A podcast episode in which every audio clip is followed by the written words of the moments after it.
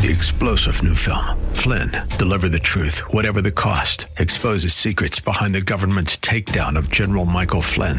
Flynn knew what the intel world had been up to. He ordered the first audit of the use of contractors. This set off alarm bells. He told the truth. He was the most dangerous person for Donald Trump to hire. They had to get rid of Flynn. Flynn, deliver the truth, whatever the cost. Available now. Watch it today. Go to salemnow.com. Salemnow.com. Yeah.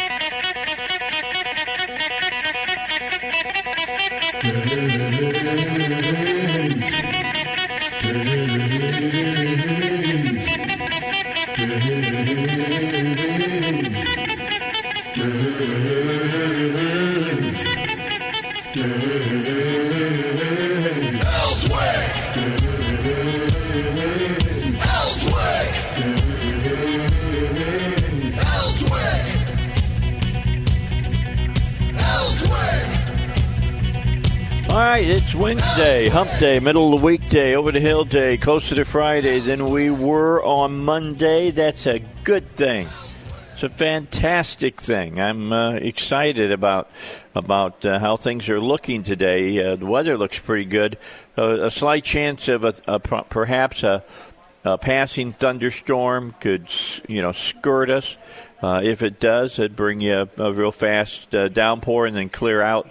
Uh, but other than that, look for a day of uh, some a little bit of sun, a little bit of clouds, and a high of 82 degrees. I'm going to tell you what. Yesterday uh, was one of the coldest days I think in a long time, just because I had gotten used to, and probably you as well had gotten used to the moderate temperatures of being in the mid uh, 70s to the mid 80s, and then all of a sudden yesterday, highest that we got, uh, at least in Cabot, was 53 degrees, and most of the day it was in the upper 40s. It was chilly out there with that rain in the area, and, and that I actually turned the heater back on here at the house uh, to get the uh, the temperature in the house up to about 72. Put it at 72 and kept it there but it got a lot of the moisture. I mean, there was so much, you know, rain, and it was it just felt damp all day, and it, that kind of just seeps into you. So anyway, that is moved out of the area now. Uh, we've got a, a warm front moving in. And we may have, you know, better chances of rain by the weekend, but the bottom line is, uh, it, at least if it rains, it won't feel like you're taking a cold shower. Uh, looking for tomorrow, partly sunny, a thunderstorm in the area, a high of 82 again, and then on Friday, showers and thunderstorms around and a high of 78. Currently, uh, we're looking in, here in Cabot, where I'm at doing the show, 54 degrees, Conway's 54, Little Rock 55, Pine Bluff 56, Hot Springs is uh, the cool place uh, in the area at 53 degrees you, you think that they can't do anything crazier, and then they do. Uh, and we'll we'll talk about this in um, large measure at seven o'clock when we have Congressman French Hill here uh, to talk with us on the uh, the Dave Elswick show. He joins us every Wednesday, as you know. Uh, but uh, Nancy Pelosi came out yesterday with another bill that she wants to pass uh, over in the House and get the Senate on board with it to talk uh, about. Uh, hey, let's let's do this. Uh, let's do a three trillion dollar.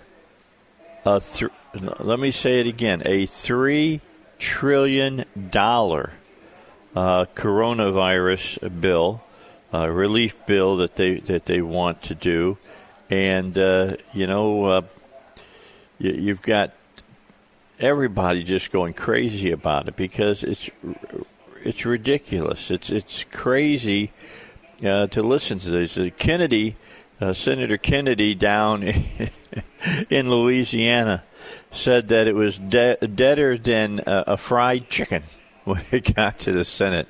You know, he's a typical Southerner. He says things that just make you laugh. Uh, he said that it really it, it sucked like a, a Hoover Deluxe. Uh, that it was just an absolutely terrible piece of legislation. basically, what this would do, uh, it, this wish list stimulus bill that they, they've got out there, uh, and that she's releasing, and that uh, we're going to hear a, a, lot more about uh, uh, today with uh, with Congressman Hill, is that you know this this has got stuff in it like bailing out New York State, New Jersey State, Illinois, uh, California, basically billing out uh, or uh, bailing out their pensions and uh, their whole their whole budgets for their their states that they've run into the ground. They're going to expect your money to completely bail them out, and uh, that that's the kind of stuff that that we've we've got to stop, and we can't uh, allow to happen. Uh, yesterday as well, and, and, we'll get into that deeper at seven o'clock. Uh, yesterday, just so uh, funny, five thirty eight is this website run by Nate Silver that everybody goes to, especially Democrats and people who lean left and say Nate Silver knows what he's talking about. Look, this is what's going to come happen in the upcoming elections, uh, and he's been way more wrong over the last uh, oh six years than he's been right. Let me tell you. Yeah, I mean he, you know, he saw Trump losing big and and a whole lot of other things. Well, he came out with a story yesterday because there were a couple special elections yesterday, and everybody watches special elections to say, "See, told you."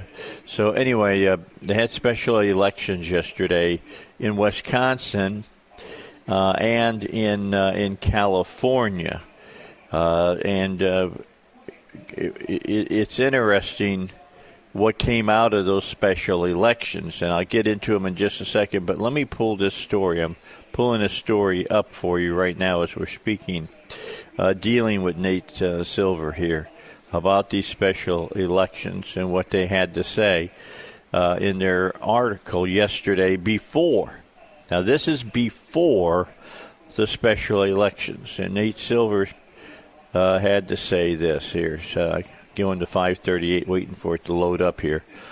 Two special elections today could hint at another blue wave in 2020.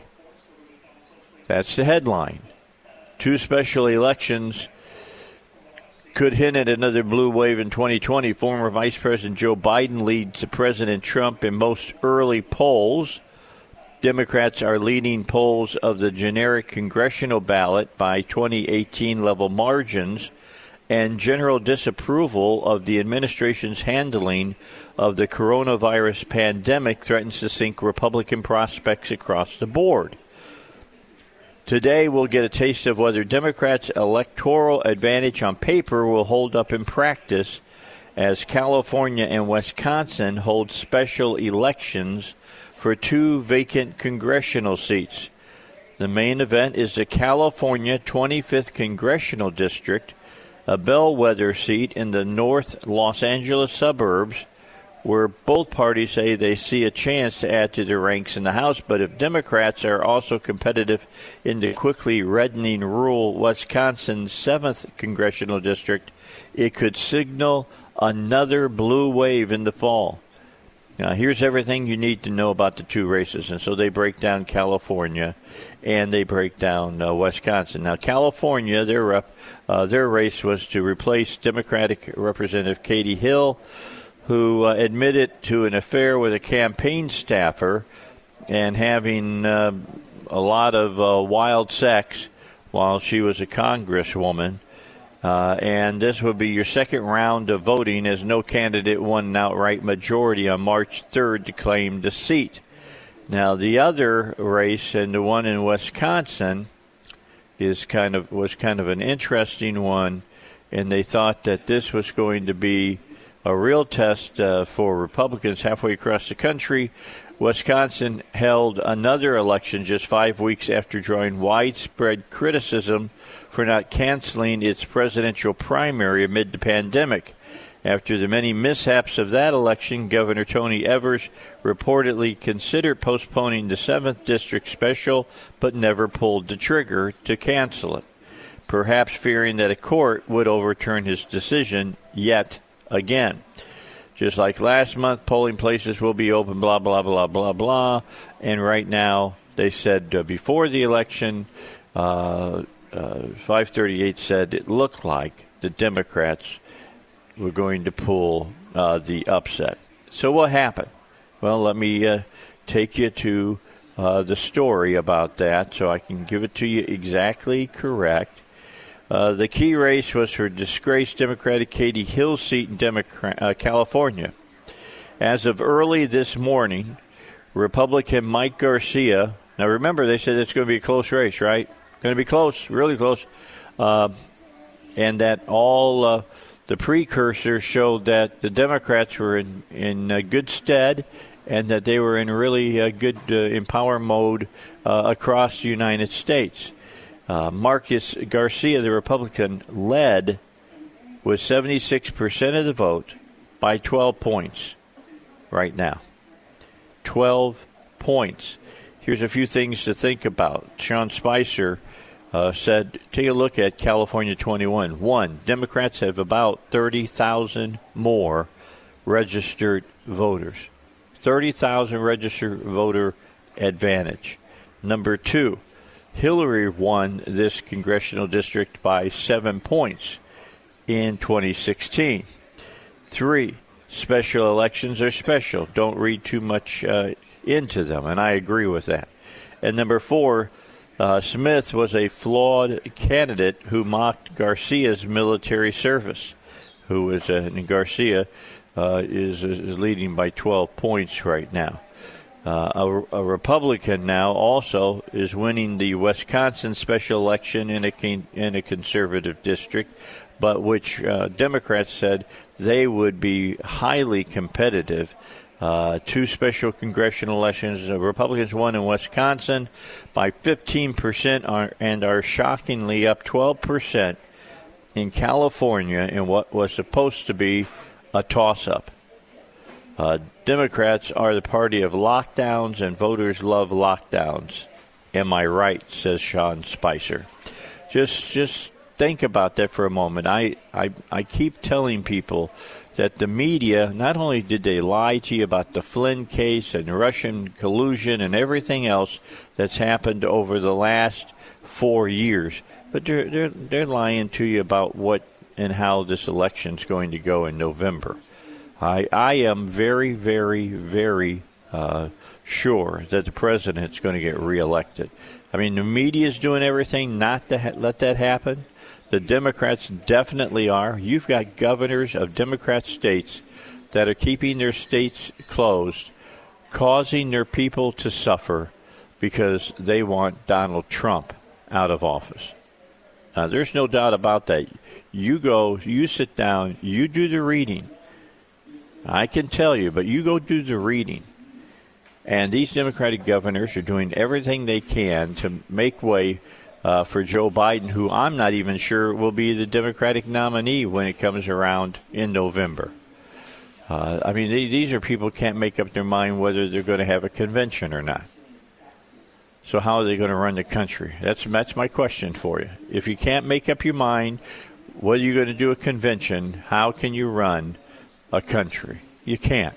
It's not possible. And if you saw uh, that uh, the, the playback of Biden on Good Morning America yesterday, oh my God, you got to be thinking to yourself, how do I want that man to be my candidate? That man is ab- absolutely scary. What you saw yesterday on Good Morning America is the Joe Biden that will have to stand on the same stage with Donald Trump and debate him. And it won't be pretty. Just telling you. 20 minutes after 6, got to take a break. Uh, I've got uh, Ryan Norris coming up at 6.35 today from the Arkansas chapter of Americans for Prosperity. And we're going to talk some about uh, Nancy Pelosi today. She's the big, big uh, uh, story right now with all these thousands of pages of uh, new coronavirus bill that she wants to see passed that has no chance in the world of, of passing. It's going to be uh, political kabuki theater for you. Uh, just know that that's on its way, and they'll probably be voting on it in the House and then sending it to the Senate uh, DOA. Okay, quick break. More coming your way here on the Dave Elswick Show. Uh, it is uh, 55 degrees in Little Rock, and we're looking for a high today of 82. Traffic and weather. Let's get to it here at 1011 FM, the answer. All right, we're down to uh, about six minutes left here in this first half hour. Let me remind you what the show looks like today. Uh, coming up after the news at the bottom of the hour, Ryan Norris joins us. He'll be uh, calling in to talk about Pelosi and what she's uh, predictably trying to uh, pawn off as a coronavirus stimulus package, which is nothing more than a left wing giveaway. Uh, she's going to be talked about between Ryan and I, and the folks at Americans for Prosperity uh, have a place we can go and sign a petition. Uh, that will be presented to the Republican establishment to fight this tooth and nail. Uh, 705, we'll get some looks into that uh, corona, uh, coronavirus bill because we'll have Congressman French Hill with us, and he's going to talk about it, about what he knows that's in it, and uh, will give us some uh, specifics on it. At 7:35 yesterday, we were talking about how education was going to change in the state of Arkansas, with a lot more people uh, doing uh, their learning on streaming it from universities. And uh, Elizabeth brought up about how that will be tough here in the state of Arkansas because of our uh, falling behind broad, in broadband uh, coverage. And uh, Stephen Meeks is state representative who has been uh, the most involved in this.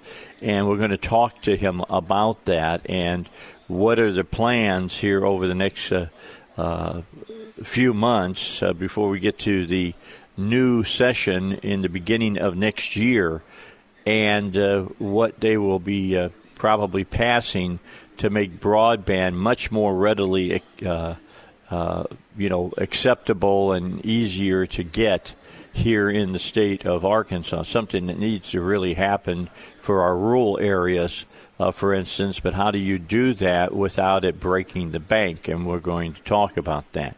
So uh, Stephen Meeks will be with us at 7:35, 8 o'clock. Joe and Duckus uh, hang around with us. Uh, they, of course, from bumper to bumper. Uh, we're going to have a bumper to bumper person on with us for uh, at least the first half hour, talking about how they keep their technicians up to date on what to look for uh, in your car how to fix what's on your car. Because let me tell you what things are changing so fast in automobiles. These guys have got to have continual uh, uh, you know schooling so that they know how to deal with the uh, 360 radar on cars uh, all of the cameras all of the Wi-Fi, all kinds of stuff now that they've added to cars you know, as that stuff comes out, uh, your technicians have to be schooled so that they know what they're doing and they can go in and they can uh, fix it. So uh, we're going to take time to talk about that as well. Uh, because, you know, with 5G coming out, you know, everybody's 4G and, and thinking how great it was. Uh, this new 5G is supposed to be just unbelievably fast. And uh, over in Korea, they already have it, and it is just, just uh, you know, blown the walls down on technological advancements. And they say that uh, when you get this 5G uh, seamless across the United States, uh, that's when the autonomous cars will really start flexing their muscles, where you're going to be able to take your hands off the wheel and let your car drive itself uh, it, it's going to be able to you know take care of speed and all the rest. Uh, I've got uh, some positives about that that I like, and it's got negatives that I don't like. I don't like anybody being able to control my car from some central location because if they can control your car, uh, they can make it go where they want it to go if they need to. uh, they can turn it off if they want to turn it off. They can pull it over to the side. So there's a lot of uh, dual edges on that technology that needs to be considered and needs to be protected. The other thing, uh, and I think I'm going to talk about this tomorrow, just so you know, is this thing that people that are just just so freaked out about uh, coronavirus. People people think they're going to live forever and you're not. I'm sorry to tell you this. Uh, death is part of life. Uh, and uh, they want you to put an app on your phone so they can keep track of you and where you're at so that if there's an outbreak, they can follow the outbreak a lot closer. I got a lot of problems with that. We'll talk about that tomorrow. But uh, that's a little bit about what's coming tomorrow. I've told you what's coming today. Tell you what's coming right now. It's the news, and it's on the Dave Elswick Show. All right, back with you, Dave Elswick Show. Ryan Norris joins us by telephone. This is the way we do interviews uh, now here on uh, the Dave Elswick Show because of the coronavirus. But uh, he joins us. He, of course, is the state director of the Americans for Prosperity Arkansas uh, chapter, and it's good to have him with us. And uh, I was mentioning about Pelosi in the last half hour, and she's got a $3 trillion uh, coronavirus uh, stimulus package.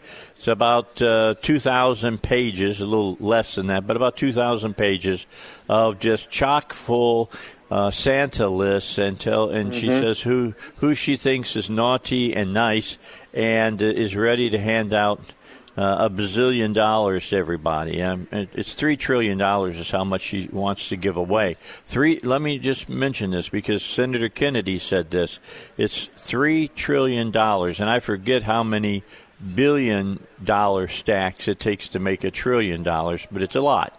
And he says this is money that your grandchildren's children will have to pay. Mm-hmm. Think about that. Not your children not your grandchildren, but your grandchildren's children. Three generations down the line will still be paying for this. We cannot afford to do this. I'm just telling you right now, we can't afford to do it. Ryan, tell my listeners what's in this thing because it, it, it's it's just uh, an abomination.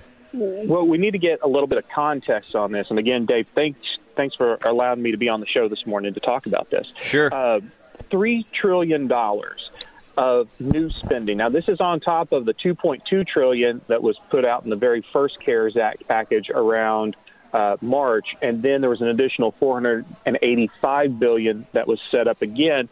Uh, this was Paycheck Protection, et cetera, in April. So we've already between March and April we've we've gone over 2.5 trillion dollars that we've spent. Okay. We have we have moved the national debt uh, to $25 trillion. And we, without spending another dime, we are going to be at $27 trillion of debt at the end of this year. 27 trillion. So adding in 3 trillion more will put us at 30. Now, why is why is this all important? Well, number one, again, on context, this is would be the greatest spending package in U.S. history if it were to pass. And it would also be the largest deficit. It doubles the largest deficit that was ever previously recorded. Uh, it is basically your grade school uh, approach to politics free ice cream in the cafeteria every day for everybody. Right. But they don't tell you about the stomach ache that you're going to have. Yeah, don't uh, so, don't forget don't forget it's free ice cream with sprinkles for some. Right. Yeah, with sprinkles for some. And and so so this is not statesmanship. This is not seriousness. This is not a bipartisan bill. This is not in good faith. This is completely about scoring political points and attempting to gain power. That's really what the the you you pull back the veneer, and that's all this really is about. And it's all at the expense and gambling on the future of, as Kennedy, as uh, uh, as Ms. Kennedy said, it's your children, your children's children, your children's children's children, and potentially even beyond that. So again, why do we care? Why should we care about this if if we're going to, you know, there's going to be more money coming out, et cetera, for for individuals? That's a part of the proposal. Well, when you look at the debt service, what we pay, we already pay about almost five hundred billion dollars a year for the interest, just the interest, not paying on the principal, the interest for the national debt. And, which, which, and, by the way, interest rates are at the lowest uh, mark they have been in the history, basically, of the United States, and may go down even further. But what goes down does have to come back up. Right. Right, and so this, so you're going to see that number even increase as interest rates would would go up, of course. But to put this again in context, if we have 500 billion dollars are paying just on interest, we think that federal government, no one realizes that their revenue for like 2017 was 3.3 trillion dollars of annual revenue that they had. Okay, mm-hmm. so they had 3.3 trillion, and you've had 500 billion. So you had, uh, or roughly 500 billion nearly about 14, 15 percent of the revenue collected was going towards just towards debt interest, not not even minimum payments. Minimum payments will help bring that down if you continue paying. Them. Yeah, it stretches it out, but this is just on interest. So we're hitting this very critical point uh, to where to where that number keeps going up, and it's not we're paying money. We're paying this 500 billion right now to for things that have already the benefit has already been realized. It is no longer a benefit is a drag on the economy. It's no longer helping anybody because that money has been spent at that time as debt and now in the present is debt that that we're not getting the benefit out that project that program that money went to that uh, it, and that's that's a gone issue. So now, as we move forward, all it is is a drag on our economies, and you know the U.S. debt to GDP ratio is now at about uh, in 2019 was a, almost 107 percent of debt to GDP, meaning we have more debt than we have wealth generated out of our country. And the highest that we've seen was about a 122%, and that was back in 1946, just after World War II, Dave. Yeah, the worst time of, for this country, and we all remember how the federal government had to crank down uh, on spending because of that. Yes. So, again, the context of it, debt does matter. It matters for, for us and for our children. Uh, they will be paying on this. They will have the taxes will have to go up to eventually pay this, particularly as interest rates go up and borrowers start going, "Hey, where's my money? You got to do something more than interest." You're going to see increased taxes, decreased quality of life for your children, your grandchildren, and your great great grandchildren. It is the better policy to suck it up and cut and and target. Maybe there does need to be some money sent uh, to help business. You know, I know that the small business loan program that they had uh, had set up, just the money went away, evaporated within hours of it. You know, coming coming online. Yeah, uh, yep. maybe that's something, but not three trillion dollars worth, and well, not with programs or with proposals in it that will actually devastate the, the, the labor market in the U.S. Yeah, well, Ryan, let's talk about how it could devastate the labor market, keep people from wanting to go back to work. But uh, let's talk real seriously about uh, when you look at uh, what else is in this uh, piece of legislation. This is a whole scale bailout of mm-hmm.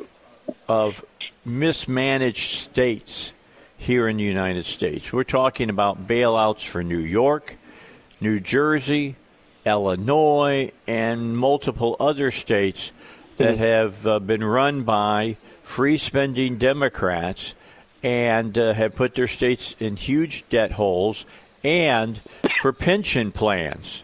Pension mm-hmm. plans that, if anybody had used their right minds, would have known were going to go bust.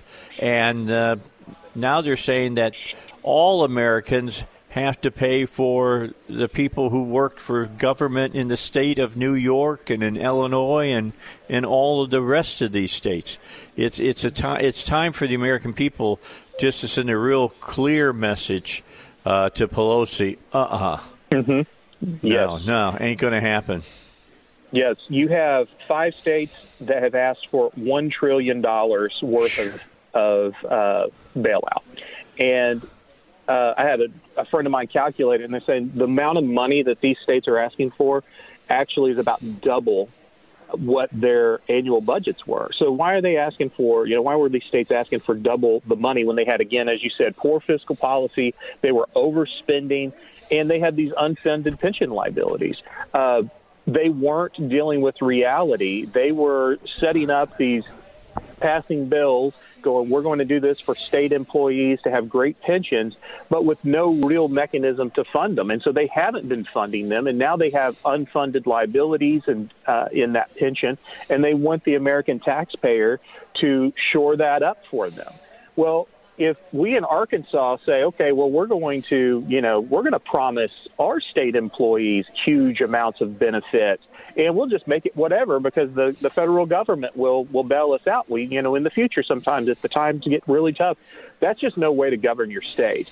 Uh, Arkansas has been been doing a good job. We have the uh, you know Rev- Revenue Stabilization Act. It doesn't allow us to overspend. We've been trying to to save money for rainy days, like we have been using some of that during COVID.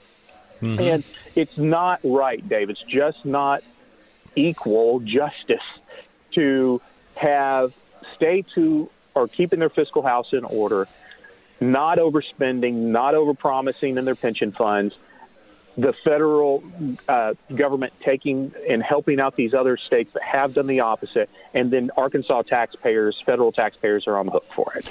Yeah, it's I read, right. and I forget where I saw this at, because I read a lot of stuff last night about this uh, particular piece of legislation, that the average cost to every taxpayer in America is ten thousand dollars. Yeah, we we've seen it as high as like seventy five thousand and climbing. Wow! Depending on how on how you how you uh, you may have uh, we, that seventy five may actually be the taxpayer money, but uh, every person may be the ten thousand right uh, the ten thousand one. But um, but again, it's what has precipitated that is these states had high uh, state income taxes.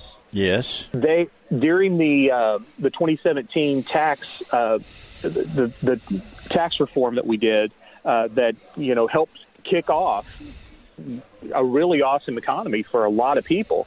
Uh, they had state and local tax reforms in there to where you couldn't take your state taxes and just you know subtract them away from what you were paying into the federal government. Mm-hmm. And so these states that had been going, well, it doesn't matter how high we raise our state income taxes because we can just take that money and put it to the side. The feds don't get it. We'll use it. Well, now the people are feeling the crunch and they can't just raise those state income taxes anymore because now you're having to pay your full amount of state and federal taxes. And so that's put them in a bind. And now they're looking at this opportunity to have all their sins washed away. And it's not fair for the people of those states either, Dave, on a principled stand, to have their governments get this bailout when really what those states need are reforms that protect taxpayers. I agree. I agree. Hang in there, Ryan. We're going to come back because I want to talk about how this uh, particular piece of legislation will make some people that are unemployed want to stay unemployed and not go back into the job market. We'll talk about that when we continue here on the Dave Elswick Show. Our special guest, Ryan Norris. He is the state director of Americans for Prosperity. Uh, he's also going to tell you where you can go and sign a uh, petition and uh, to let people know that you're not happy with what Pelosi's trying to do. That's all coming your way when we come back after traffic and weather. That's next here on 101.1 FM. The answer. Don't forget, coming up after the news at the top of the hour, Congressman French Hill will join us, and he'll have his thoughts about what Speaker Pelosi is uh, proposing in the House. Back to Ryan Norris, who joins us right now here on the Dave Elswick Show, and we've been talking about this. Uh, this new piece of legislation that she's going to uh, be pushing on the House side. Almost 2,000 pages in this, 1,800 plus. Uh, on this, and a lot of it has to do with why people won't go back to work. And they're not going to want to go back to work if they pass this. Is that mm-hmm. correct, Ryan?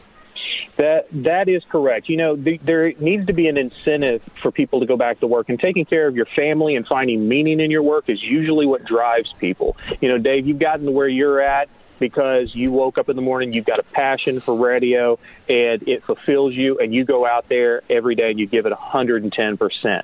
Well, now there is in this package on the unemployment section, uh, they're asking for the unemployment benefit that had been uh, increased by $600 if you lost your job due to COVID to $1,000.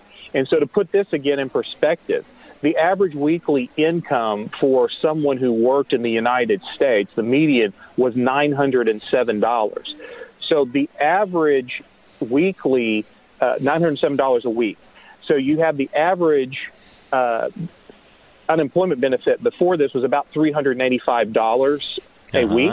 You added 600 onto that. That takes it to 985. You now have people who are not working who are making more than when they did work and then they're wanting to increase that from 600 to 1,000. So you're adding in another, uh, you know, you're making this, pushing this up to 1385. This will make a disincentive to work. Yeah, so let's just let's let's say this in a way that people can understand. All right, how what would you rather have? A job and make eight hundred dollars a week. All right, I'm using these are not numbers of any consequence other than I'm using these numbers to make a point. Mm-hmm. $800 a week. Or a government program, sit on your duff, get a check every week for $1,400 a week. So which one would you choose? Right. Right. You had people that before this were were doing well. They were working hard. They were making the right decisions. And now with this un- unemployment proposal, it would make it more difficult for them because of that very psychology that you're talking about there to where they're going to want to get the greatest benefit. But then what's happening is is that when you have a small business owner call up an employee to bring them back, the employee says no because they they don't want to lose that benefit. They're not going to make as much potentially maybe going back to work. And so you have small business competing with their own government for a labor force. Absolutely. And the labor force isn't producing anything. And then it's incumbent on the employer to contact the unemployment offices and let them know the employee rejected it, their employment, which then kicks the employee off unemployment so that they have to come back to work. And now, what do you think that employee employer relationship is going to be like? Yeah, I'd say that'd be a little adversarial. Yeah, adversarial to say the least. And it's created the unintended consequences of government appearing to do something good, but not thinking to those second and third order impacts. Uh, so it sounds good on its face that, that they want to raise it to $1,000 and they want to extend it to January. But we should not allow this to happen because the American people, Dave, they are what drives this country. When you maximize their freedom, you align incentives so where when they create value, they get compensation. That's what generates the wealth for this country. Our wealth is our people, and this is trying to put a brake and put put sugar in the engine to, that will seize it up and make it to where it will not be nearly as good as it was months ago or has been throughout the history of the United States. We need right. to reject this bailout. So this is where Americans for Prosperity shine when it comes to economic issues like this. You all now are calling upon the people who are part of Americans for Prosperity and others who are hearing this of what you all are doing, and you want them to sign a petition, correct? Yes, and just we've been working on this. Uh, as soon as we heard about it, uh, the potentiality of it, we have right now uh, nearly 30,000 people have signed the petition. We've had nearly 100,000 contacts with uh, our elected officials' offices, and we've been blowing up Twitter and uh, Facebook getting people organized and having their voice heard.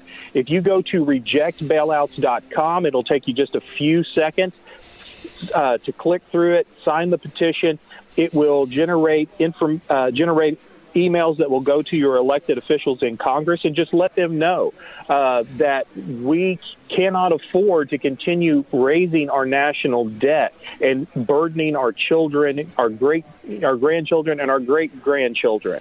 We can't do that. We need to to get through this by finding ways to get the American economy going and letting the people get back to work in a safe and, and safe way, but not by just having a candy rain of benefits that go to some but not to others and that disincentivize work and that will make it to where the small business owner is competing with their own government for labor. And the labor that they're competing with is is incentivized to to not to create value not to to be fulfilled in a job, but to just, you know, it, it's mind boggling to me that this is even something we have to talk about from people who consider to be serious political minds, serious statesmen, and they're putting these kind of proposals on the table, Dave. Totally, well, totally crazy world. It, it, it's what happens when people are willing to do anything to seize power, and that's what we're seeing in our country.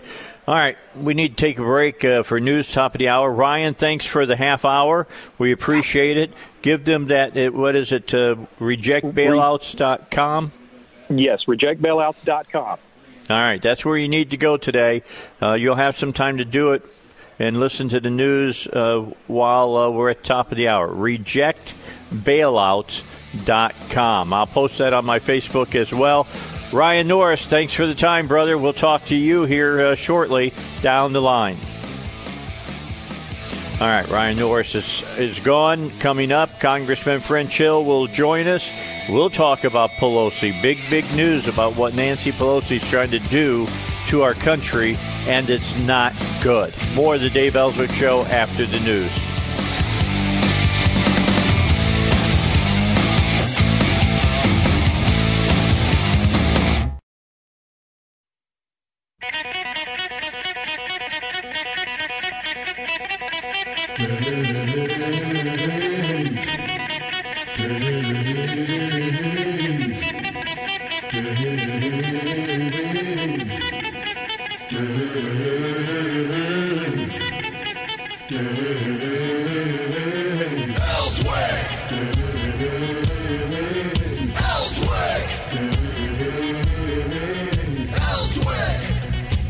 Move into the second hour of a uh, hump day show. It's uh, middle of the weekday, over the hill day, closer to Friday than we were on Monday here on Dave Elswick Show. It's a good thing. It's going to be a nice day today. Going to have a possibility of a thunderstorm, about 20%. A lot, lot more percentage that there won't be a thunderstorm. And where the high yesterday was about uh, 50 degrees, today it will be 82 degrees, uh, which is much improved over what it was yesterday. Yesterday was just a really, really, really bone chilling day. Joining us uh, this half hour is, uh, of course, Congressman French Hill. He does this every Wednesday in the 7 o'clock hour. We're glad to have him with us. Thanks for joining us again today, uh, Congressman. I just got done talking to Ryan Norris from Americans for Prosperity here in Arkansas. And we were spending some time talking about what Nancy Pelosi is up to again.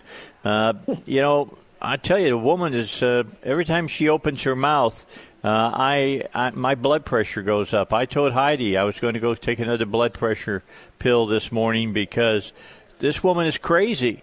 She's crazy, and I think Ryan did a really good job of explaining it. He said watching her govern is like watching a middle school student govern where she, uh, they run for an office and they say free ice cream every day for everyone, and to get people's votes. Uh, well, her her uh, promises are a whole lot bigger than this, and and her promises are destroying the American labor force uh, in the near in the in the future uh, using government money. Uh, I got to tell you, Congressman, you got to be shaking your head on this. Well, this one is distressing. Uh, I think her ultimate promise here is free re- recess for every worker in America, to use your middle school analogy. Mm-hmm. Uh, this bill she proposes, we got it yesterday afternoon about 3 o'clock, 1,800 pages and $3 trillion in new spending. $3 trillion. We over the last three months, have put together a series of bipartisan bills that are extraordinary, that amount to 2.9 uh, billion uh, trillion in spending. Uh, and it shocks me. But those were bipartisan bills to try to beat this virus and get our economy back to full capacity. We haven't even gotten that money out to our schools, our colleges, our hospitals, our cities, our states in full capacity yet, nor have we gotten the money functioning to try to help the economic side fully. Uh, mm-hmm. Uh, and yet she comes right around with this policy, much of which has nothing to do with coronavirus, and try to spend three trillion dollars. Uh, I'm, I'm, I have to. I was speechless yesterday afternoon. In fact, they told me about it when I was on a television appearance, and I, I got a text like one second to go. You know, when the light comes on, and you're right. I was I was shocked. Well, I mean, I haven't heard is is the two thousand dollars a month uh, per worker in this piece of legislation that she kind of hinted at? Is is that no, there? She um, she extends these tax payments. She makes them bigger. She takes uh, uh, the some of the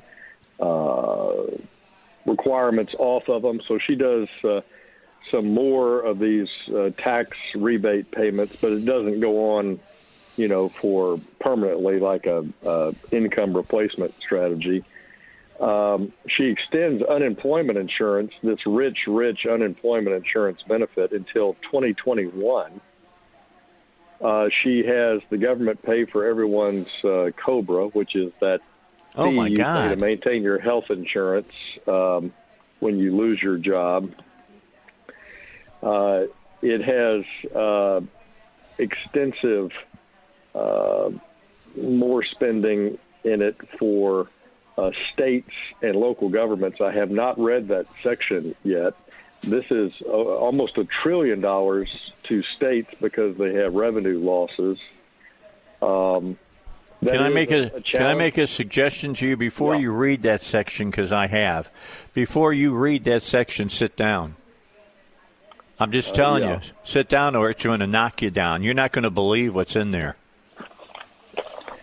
Well, I believe it because she has been taken over since last summer by the the liberals in her caucus. So I'm nothing will surprise me, honestly. Um, but I'm I'm distressed, Dave, because we had a bipartisan group working to fight coronavirus, and she has just literally politicized it, and we yeah, worked blew it up. hard to keep keep that. Yeah. yeah, she blew it up. That's what she did because she's there's no Republican had any input into this at all. I guess, you know, maybe she just sat down in her kitchen, binged a lot of uh, chocolate ice cream, got a big sugar high, and sat down and wrote this. I don't know. But this woman is, is bona fide. I, I think she's bona fide. I, I, the Botox has gone to her brain. There is no doubt in my mind. Well, she got uh, her lieutenants drafted it. I don't think many of her members of her conference worked on this. Uh, my my talking to my friends in the Democratic Party, uh, they weren't involved in writing this bill either. This was her top lieutenants.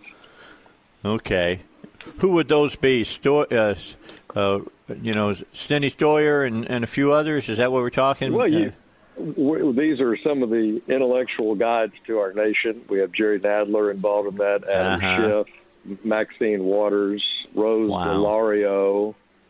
Uh, so the list goes on. Wow, you could add those uh, IQs together and not hit 50.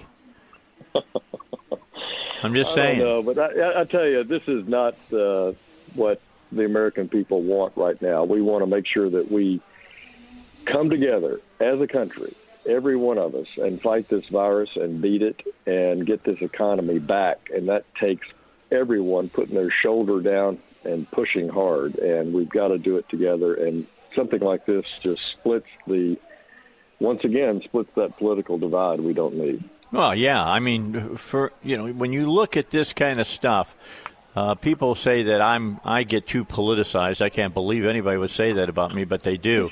Uh, but uh, the bottom line is is that uh, this proves my point. I believe the Democrats will do anything that they think is necessary, even bring down the pillars of our economic uh, machine that we have in this country to beat uh, Donald Trump. They've got TDS so bad that they are willing to do anything uh, to to beat the man.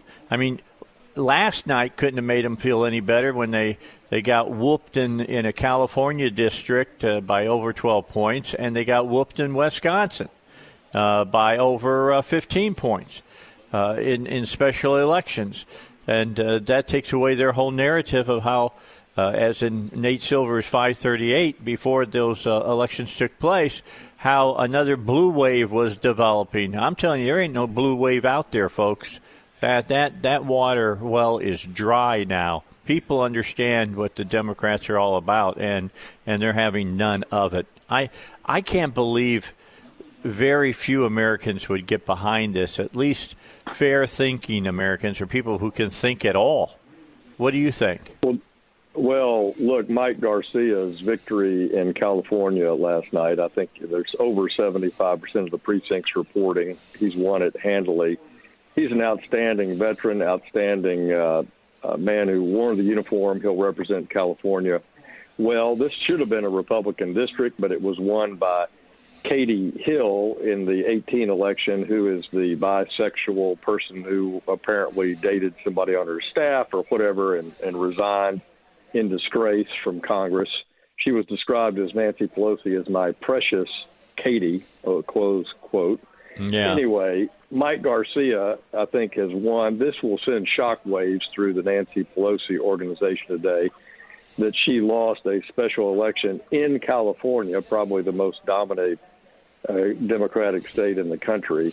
So I think it sends a shockwave. Uh, Tiffany up in Wisconsin, great guy. He'll replace Sean Duffy in the House. Tom is a terrific uh, contributor as well.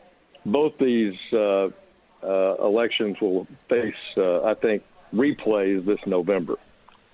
No, I agree, and I, yeah. I I've been saying, you know, Nate Silver. Did did you happen to read their article before that election of how this is the precursor of another blue wave?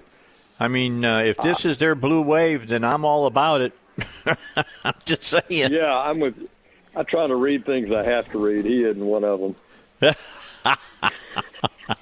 I try to keep up with my, my enemies as well as my friends, Congressman. All right, we'll come back and let's talk more. Uh, we got more to talk about, and uh, let's talk about how this bill would have a negative effect on workers, people going back to work, and that's very important.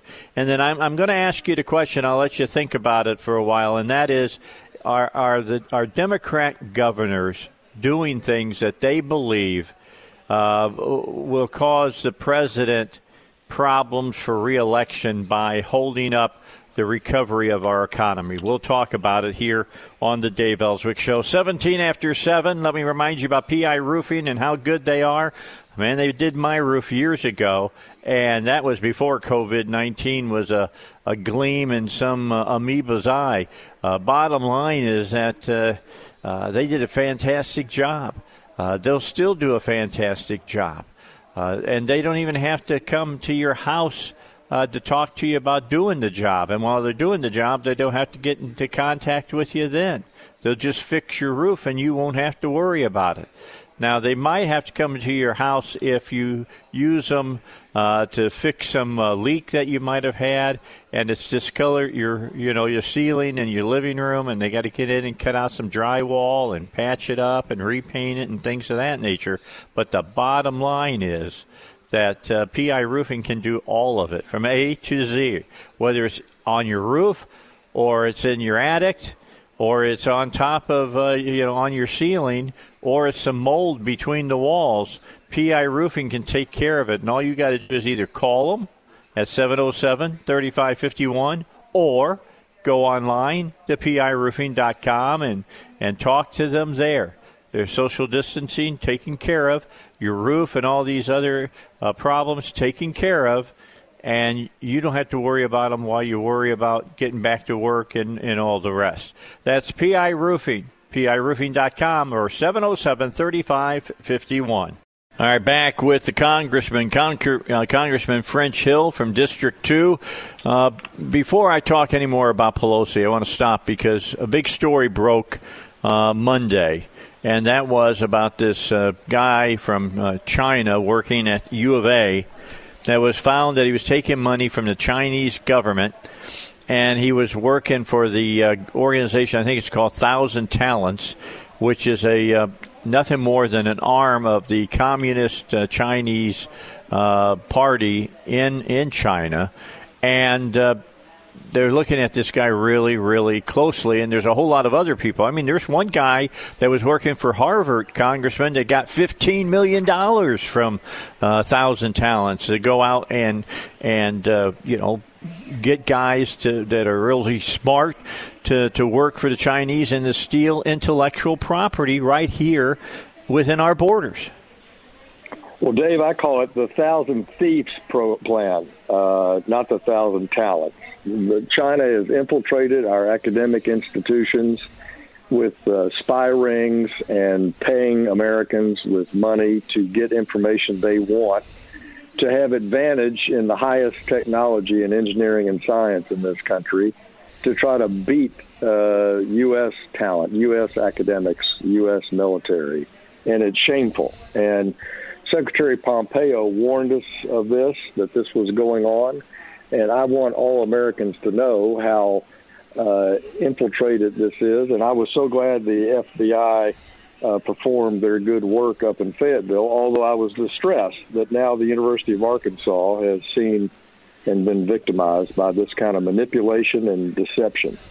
Well, here's what bothers me. They're being victimized, but I believe so is UCA. They've got a Confucius Institute on their campus, and it's been proven that that particular institution is nothing more than another operating arm of the Communist Party of China.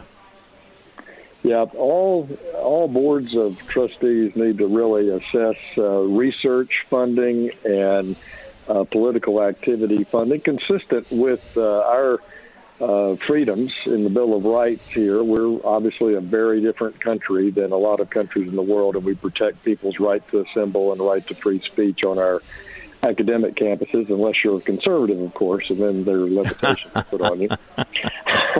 you're but, right. But but seriously, this is something that I don't think any board of trustees or faculty senate should treat with uh, naivete. Look, and, and I just urge people to study this, and you'll see the case you mentioned. Of course, Harvard made headlines, uh, but you've got Emory University and mm-hmm. and now Fayetteville. Uh, the Senate has declared China's recruitment programs a threat to American interests. That was back in 2019. So America is waking up to this, uh, and it's really come in uh, quietly.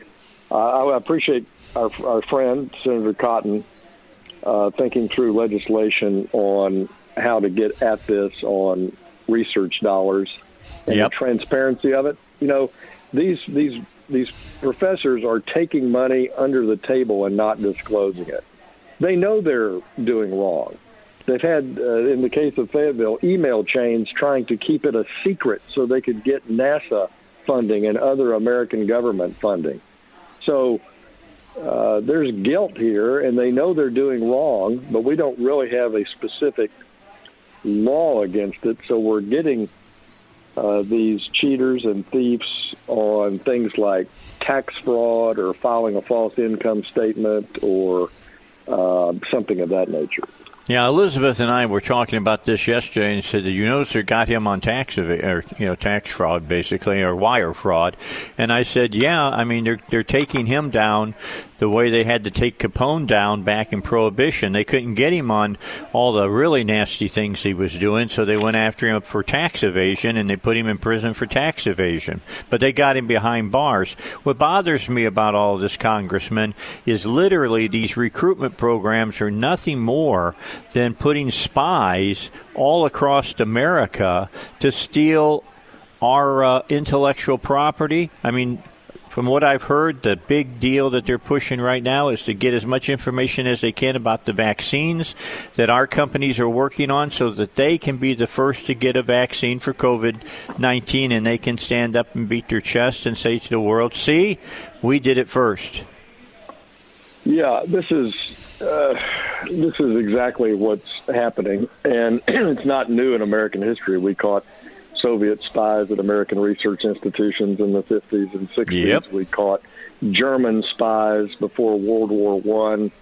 Uh, this is unfortunately uh, China has invaded us not only with a pandemic disease but with a thousand thieves, and so we're going to do our part of dismantling that. Yeah, so I guess it's what is it? Uh, Ali Chi and his his thousand thieves, huh? Uh, is, is kind of kind of what it uh, what it's turning into. It's it's a sad situation. Do you think? And I got a minute left here. Do you think that we are heading uh, with the thing about, that's happened with COVID 19 and now what's happening as far as we're finding all these programs that are nothing but fronts for the Communist Party of China. Uh, are, are we running, are we going into a, a new Cold War? I think we could look uh, between what they're doing, what China's doing on national security in the South China Sea, 5G technology up in space, uh, what they have done vis-a-vis not being straightforward with the pandemic, trade. All the countries are going to reset their relations with China. All the countries are going to become dubious of China, and China's reputation is in tatters. Uh, 20 years of opening from the 80s have now been erased by President Xi's uh, authoritarian, even more authoritarian, and more global dominant strategy. Yep, the bamboo curtain is going back up. Hate to say it, but it sure seems that way. The uh, the the people before uh, Xi seem to want to have a, a, more open relationship with the West. That doesn't seem the case with this guy. Uh, he is consolidating power in in his country, and he sounds like he sounds like a, a typical uh, Chinese uh, communist uh, for domination of the West. I appreciate you, Congressman. It's always great to have you here on the Dave Elswick Show. Soon, have a great week. We'll talk to you later. All right, bye bye now. And uh, give hell to Nancy Pelosi, would you? Appreciate that. When we come back, we'll talk about broadband here in Arkansas with the man who's really been pushing it. That's State Representative Stephen Meeks. He'll talk to us next here on the Dave Elswick Show. But first, Rush Limbaugh sitting in the wings, ready to talk to you, give you his morning update. That's happening now on 1011 FM, The Answer. All right, we're going to shift gears now, move to a different topic as we talked uh, with the congressman about Nancy Pelosi and her 1,800 page stimulus plan that I believe is DOA uh, coming to Capitol Hill, and uh, talking about uh, the, the Communist uh, Chinese Party and uh, their reach into academia, and now it's uh, reached into academia here at, uh, Arkansas, to U of A, uh, with this guy that they've arrested who has taken money from the Chinese government. And you say, well, Dave, it's all about money. No, it, it's all about infiltration, and that's what's going on right now. And it's the Chinese government infiltrating into uh, everything they can infiltrate into business, education, and everything so that they can steal information uh, that allows them to keep uh, you know ahead of everybody in you know the field of uh, let's say just internet electronics and things of that nature. And I'm telling you one of the things that needs to be looked at really really hard and I would hope that uh, people are listening uh, is that UCA has one of these Confucius Institutes on board at the University of Central Arkansas, and they have been proven to be nothing more than a arm for the uh, communist, uh, uh, the Chinese Communist Party, and they're using these to uh, recruit students and recruit teachers uh, to do the bidding of the CCP. So we'll keep our eyes on that. Right now, though, I want to move into something else that we talked about yesterday. You'll remember when Elizabeth was on, uh, she and I talked about how COVID 19 was changing things. And one of the things that it is changing is the way that, uh, and being proven uh, of how much uh, learning by uh, being on your computer by streaming your information is and that uh, it's a good thing, and I think we're going to see a lot more of it. Although I think some teachers' unions are going to fight tooth and nail to keep it from really coming to fruition. Uh, bottom line is this: we've got a situation in Arkansas where uh, there's a lot of kids uh, in our state that do not have the uh, ability to reach out, hook up to a good internet signal, and to learn this way. And for kids out in the Delta and places like that where we talk about problems with education, this is one way out of that. But broadband stands in their way. And uh, last year during the general session, uh, State Representative Stephen Meeks, and before even that, uh, several general sessions before that, he has been fighting hard to get uh, Arkansas up and running on broadband. And he joins us here for this half hour. And I wanted to let's start off with this question for you, Stephen. Where are we? Have have we made some real? Uh, I know we made some movements forward for money and things of that nature in the last general session. Has that money come in, and, and have we made the the moves that we need to to make so that the kids are going to be able to hook up to broadband?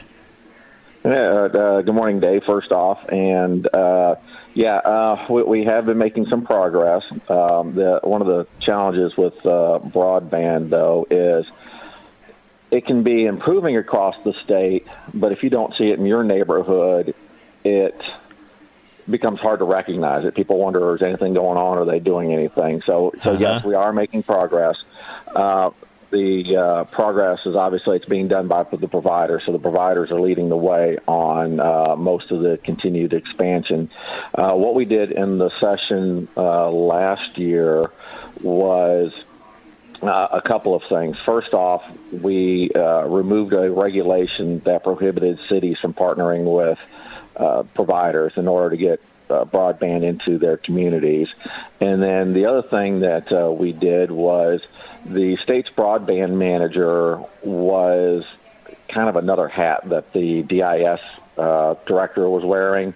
So, among all the other duties she had, being a broadband manager was included in that.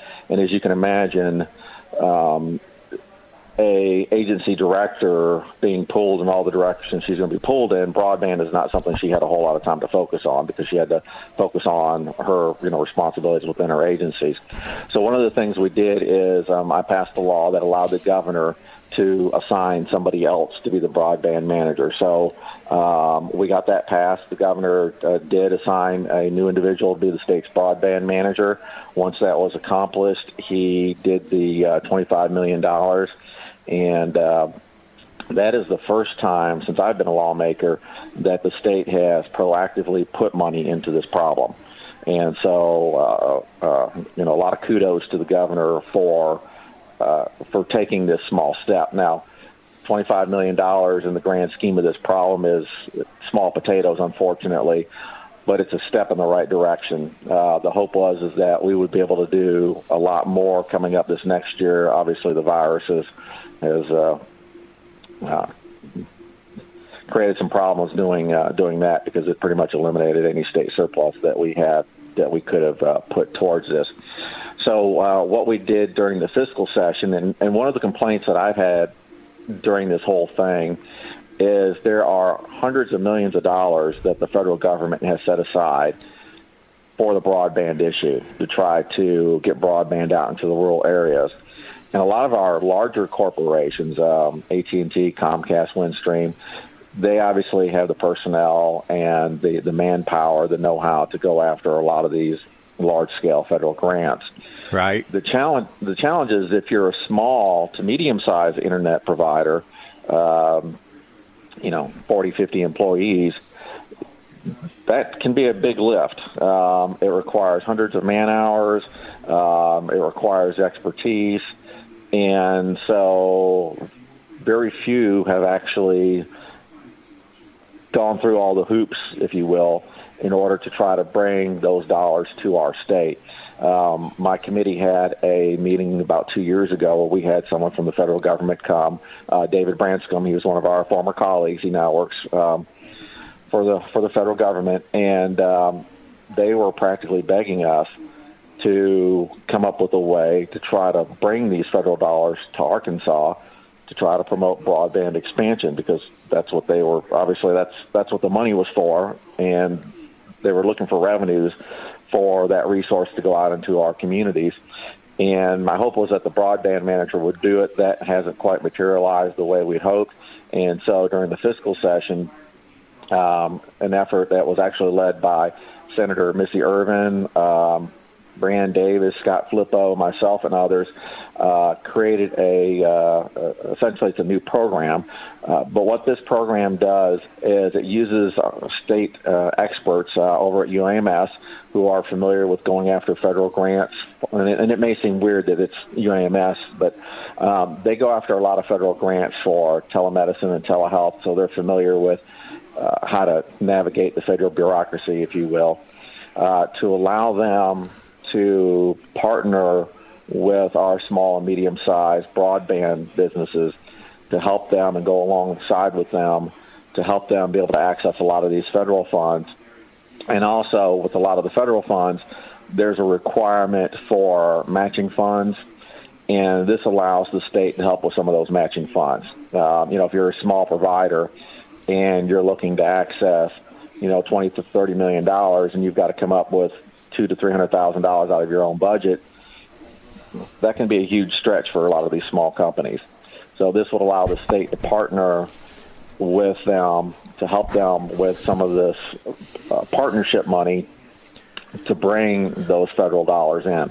So instead of us as a state, you know, putting 25 million and it has the buying power, if you will, of 25 million, uh, if we can find the funding, that's still what we're working on, and, and uh, potentially there's some of the CARES Act that we can use on this. But uh, the idea here is that if we put 10 or 20 million dollars into a program like this, that that 10 or 20 million could then be used to leverage, you know, a couple hundred millions worth of federal funds uh, that would go to our mostly small and medium-sized providers to help us spread broadband across the state.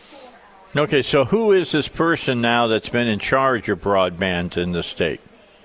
Uh, so his name is uh, uh, Dr. Smith. So uh, different Dr. Smith than the Dr. Smith who's doing um, the the health care with the governor. Nineteen, right? Okay, right, right, yeah, right, yeah. He's um, uh, he's over at economic development, and uh, he's uh, he's actually an economist. Uh, and so he's been, uh, uh, and it's actually it's a part-time position. He he actually has other duties besides being the broadband manager. Um, but uh, primarily, what he's been focusing on is the governor's rural uh, expansion broadband program that the governor announced last year with the 25 million. So they've been trying to get the the uh, the, the rules, if you will, regulations in place on how that program's going to work. Uh, those have pretty much uh, been solidified, and now they're at the point where they're starting to solicit proposals and uh, to start working through those proposals to, uh, to try to get that money out to the communities and to the providers. So let me ask this of you, Stephen, and then we'll take a break. I mean, if you had to develop a timeline, uh, it sounds like we're still right around point A, uh, maybe even point B, but we're still playing catch up really, really hard. I mean, I I, I read a study uh, a couple of weeks ago that said that uh, Arkansas uh, lags way behind in broadband. How mm. long is it going to take for us to to become a player in this? I mean, our kids are the ones that are suffering before because of this.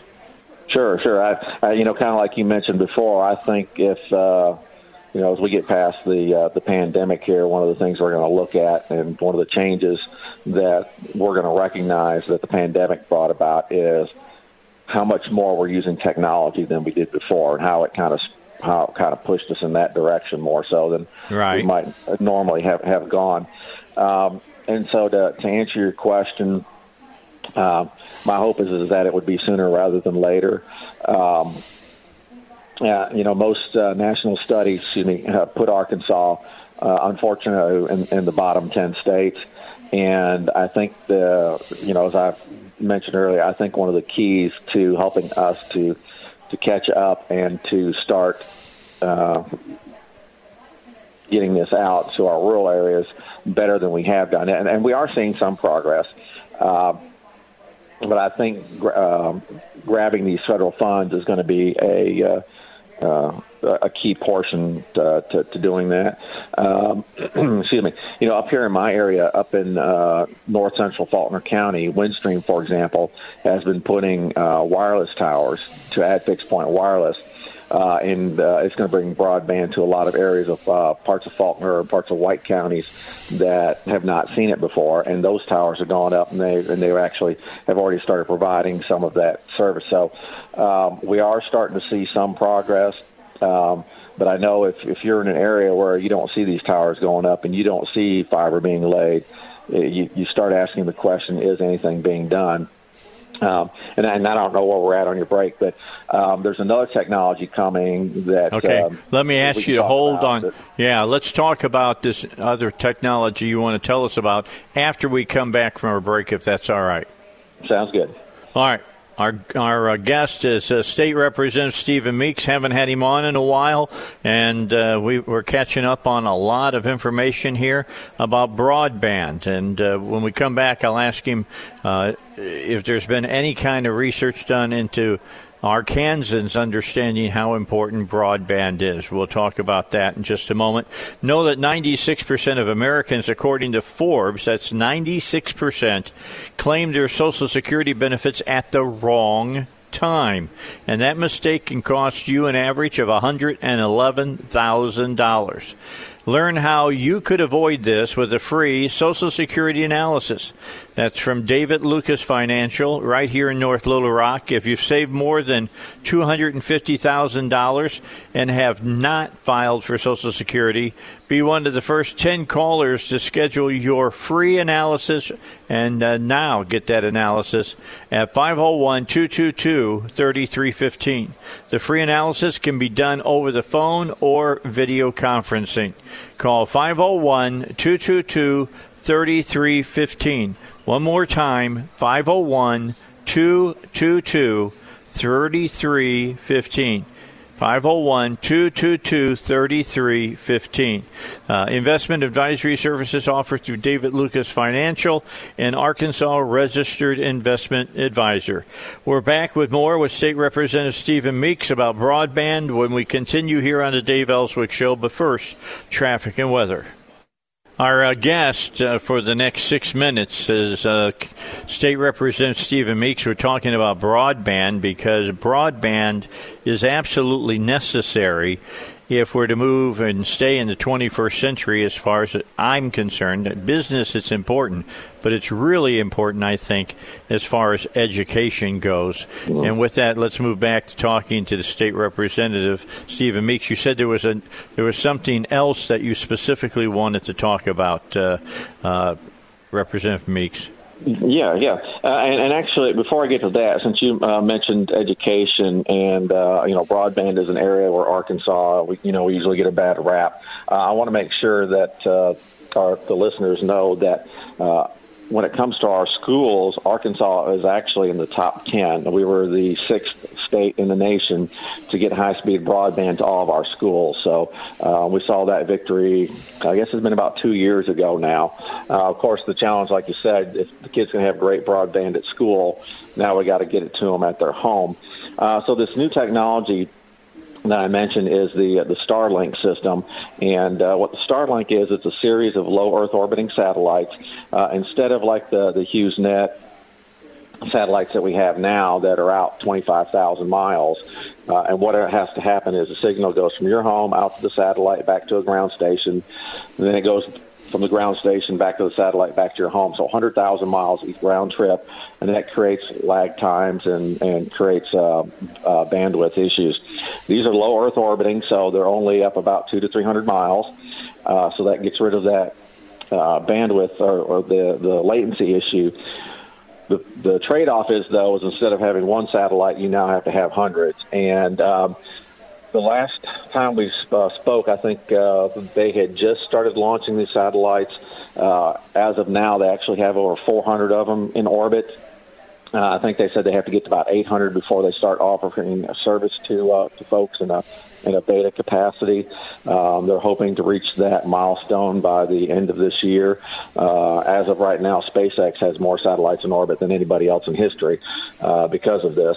Uh, but the hope is is that if all that goes well at the end of this year, then beginning uh, either first or middle of next year, that this service uh, will be available for the general public.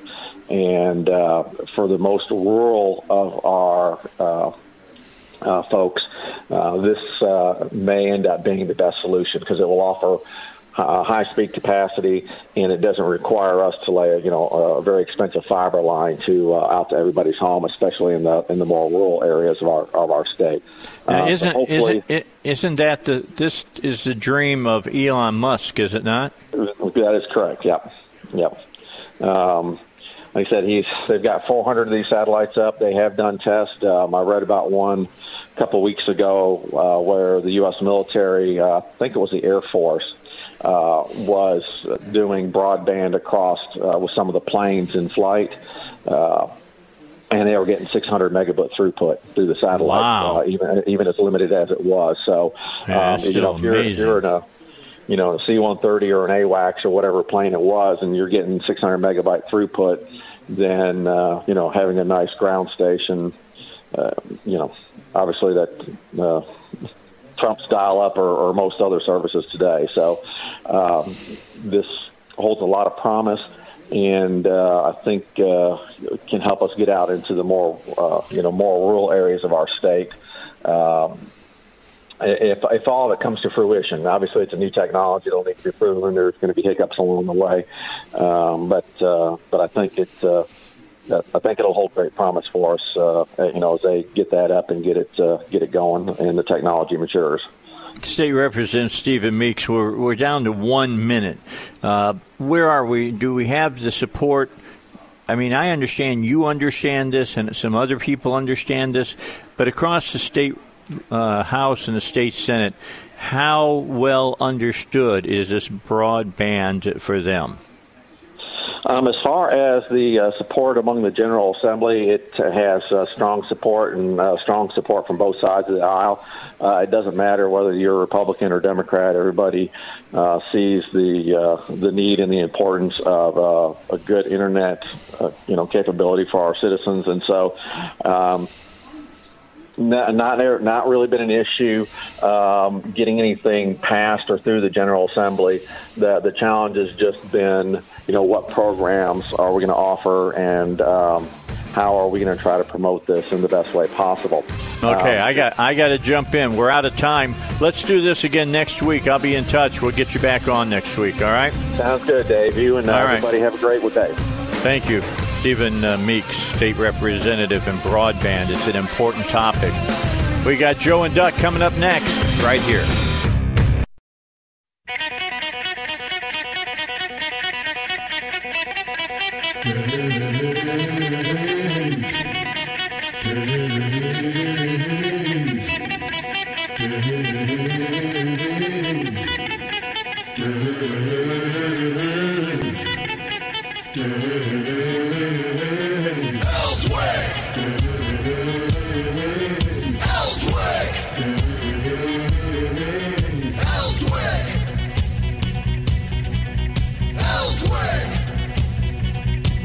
All right, let's get back to it. Final hour of a Wednesday show. Let me remind you tomorrow, 7 o'clock, really a, a special interview Uh, Governor Asa Hutchinson will join me for a half hour and talk about the COVID 19 uh, pandemic, how it's affected, uh, you know, Arkansas economically and uh, psycholo- uh, psychologically as well, and uh, where we are in reopening the state. We're in phase one, and when would phase two kick in? That's uh, the, the, question. Some of the questions that I have for him here on uh, the Dave Elswick Show. So we'll get to that tomorrow uh, at seven o'clock. So you don't want to miss that. I'm working on some other people as well uh, to join us tomorrow because uh, there's a lot of there's a lot of news out there right now that we we really need to talk about.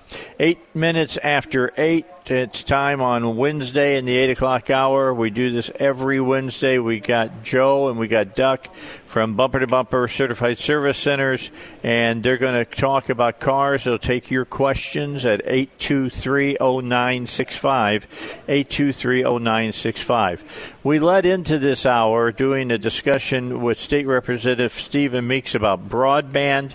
Uh, I can tell you that uh, being able to do uh, training and do it well, uh, broadband helps with that. If you have great broadband, then you can hook up to webinars and things of that nature. And Charles Wilson joins us from Bumper to Bumper. He is the uh, person in charge of their training department. And Charles, let me just start off the uh, the hour by asking you you're doing more webinars now than you have ever done. Uh, one, because of COVID 19, but two, cars are changing so quickly that it is important for uh, technicians to stay up with those changes, and that's your job is to to keep them well educated about those changes. Correct? Uh, that's absolutely correct, Dave. And I, I want to say good morning to you, and good morning, Joe, and good morning, Duck. It's a pleasure to be here with you. But uh, you're absolutely right, Dave. The the automotive industry is uh, one of the industries that just never stops changing, uh, with new technologies coming online uh, uh, every year, and uh, so it's very important that we keep our uh, uh, our technician base out there up to date on the most current uh, diagnostics and repair uh, techniques that are available to them. So, uh, training is extremely important to keep uh, keep keep keep them up to date on all of the uh, the new technologies that are that are coming out. So, how difficult is it on you? I mean, you got to learn something new all the time. I mean, we've got changes going on in how cars run. I mean, uh, we're getting to the point where we got electronic brakes, we got electronic steering, we got things of that nature. But on top of that, you got all the bells and whistles that the consumer wants with Wi-Fi in cars, with uh, 360 degree uh, sensors, and uh, you've got hundreds of, of small computers in cars now. You need to know how to be able to track them and how to how to fix them, and uh, that's a lot of information you've got to be able to know yourself to be able to disseminate it to the people who work uh, for these bumper to bumper certified service centers. Yes, sir. Uh, well, fortunately, we have some we have some uh, outstanding uh, vendor partners uh, that have exceptional training uh, programs that uh, we utilize and uh, coordinate and uh, um, to to you know keep the real experts out there in front of the technicians and, and giving them the most up to date uh, uh, information as possible. So, uh, you know, our hats go off to all of those tremendous vendor partners that, that assist us in delivering some really high quality training. Okay, before I get Duck and uh, Joe involved, one last question, and that is where are the areas of uh, your most concern uh, that you're doing webinars to make sure that these technicians know how to fix? Again, uh, Joe always says that they don't just like look at cars and, and tell you what's wrong with them or whatever. They fix cars. They make sure that the, the, the problem you got is fixed what are some of the main big areas now that two, three years ago you didn't even give a second thought to? Well, it's a, it's a matter of just getting the information out during a, a period of time where uh, historically what we've uh, normally uh, done is uh, not so much uh, uh, you know electronic communication and media, but we we we hold hands-on clinics, diagnostic clinics. Uh, and uh, those are done, you know, in person, face to face with an instructor. Uh, and uh, you know that in these days is is changing because uh, because of restrictions and not being able to uh, gather people together. So there's been just a, a, a rapid swing to uh, transfer uh, the ability to get uh, training knowledge out to these technicians uh, over to uh, a different medium, and uh, so uh, it's it's it's it's getting the uh, getting getting many people involved. Uh, uh, the uh, the the Parts Alliance uh, is one big key factor in uh, in in helping us develop uh, a webinar uh, type training, and uh, we've uh, been uh, feel like we've been pretty successful as far as getting uh, those webinars out to uh, our certified service centers and their technicians. Uh, we're holding them every, almost every day, every week uh, through this restriction.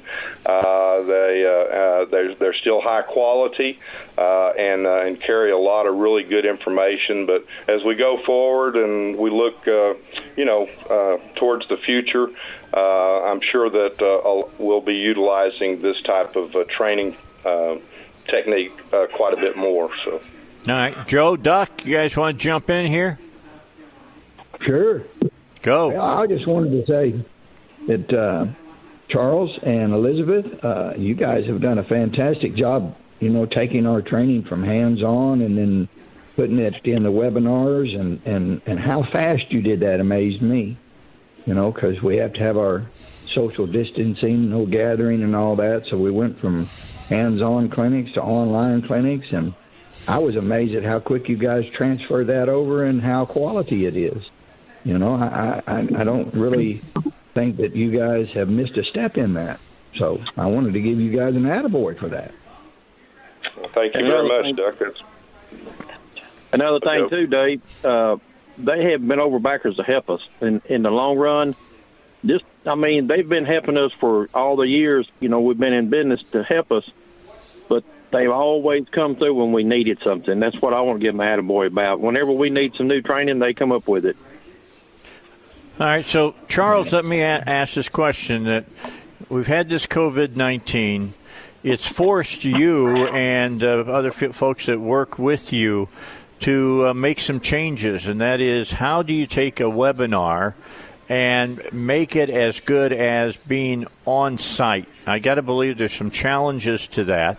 Uh, and is this the wave of the future so that shop owners can save some money and they don't have to send their people somewhere and and, and maybe pay for overnight stays and food and things of that nature, but the guys can get the gunk out and clean off their hands and their forearms and stuff after they've worked. They got a big TV sitting there in the in the in the at the facility, and they can sit in front of it, and there's a camera on them, and uh, they can ask their questions, and they can watch everything from uh, from their site. I mean, what's the future of this? It, uh, it's it's got to be a, a good thing that's going on. Uh, yes, uh, you know, there's there's a little bit of downside to it as uh, as uh, um, the ability to have larger groups uh, interact with each other. Um, uh, in my mind, David, I, I think as things will eventually return uh, back and things open back up, uh, the ability to bring an instructor in and have uh, live interaction during a uh, during during an, you know an automotive training clinic is uh, is something that that uh, uh, is uh, still going to be needed.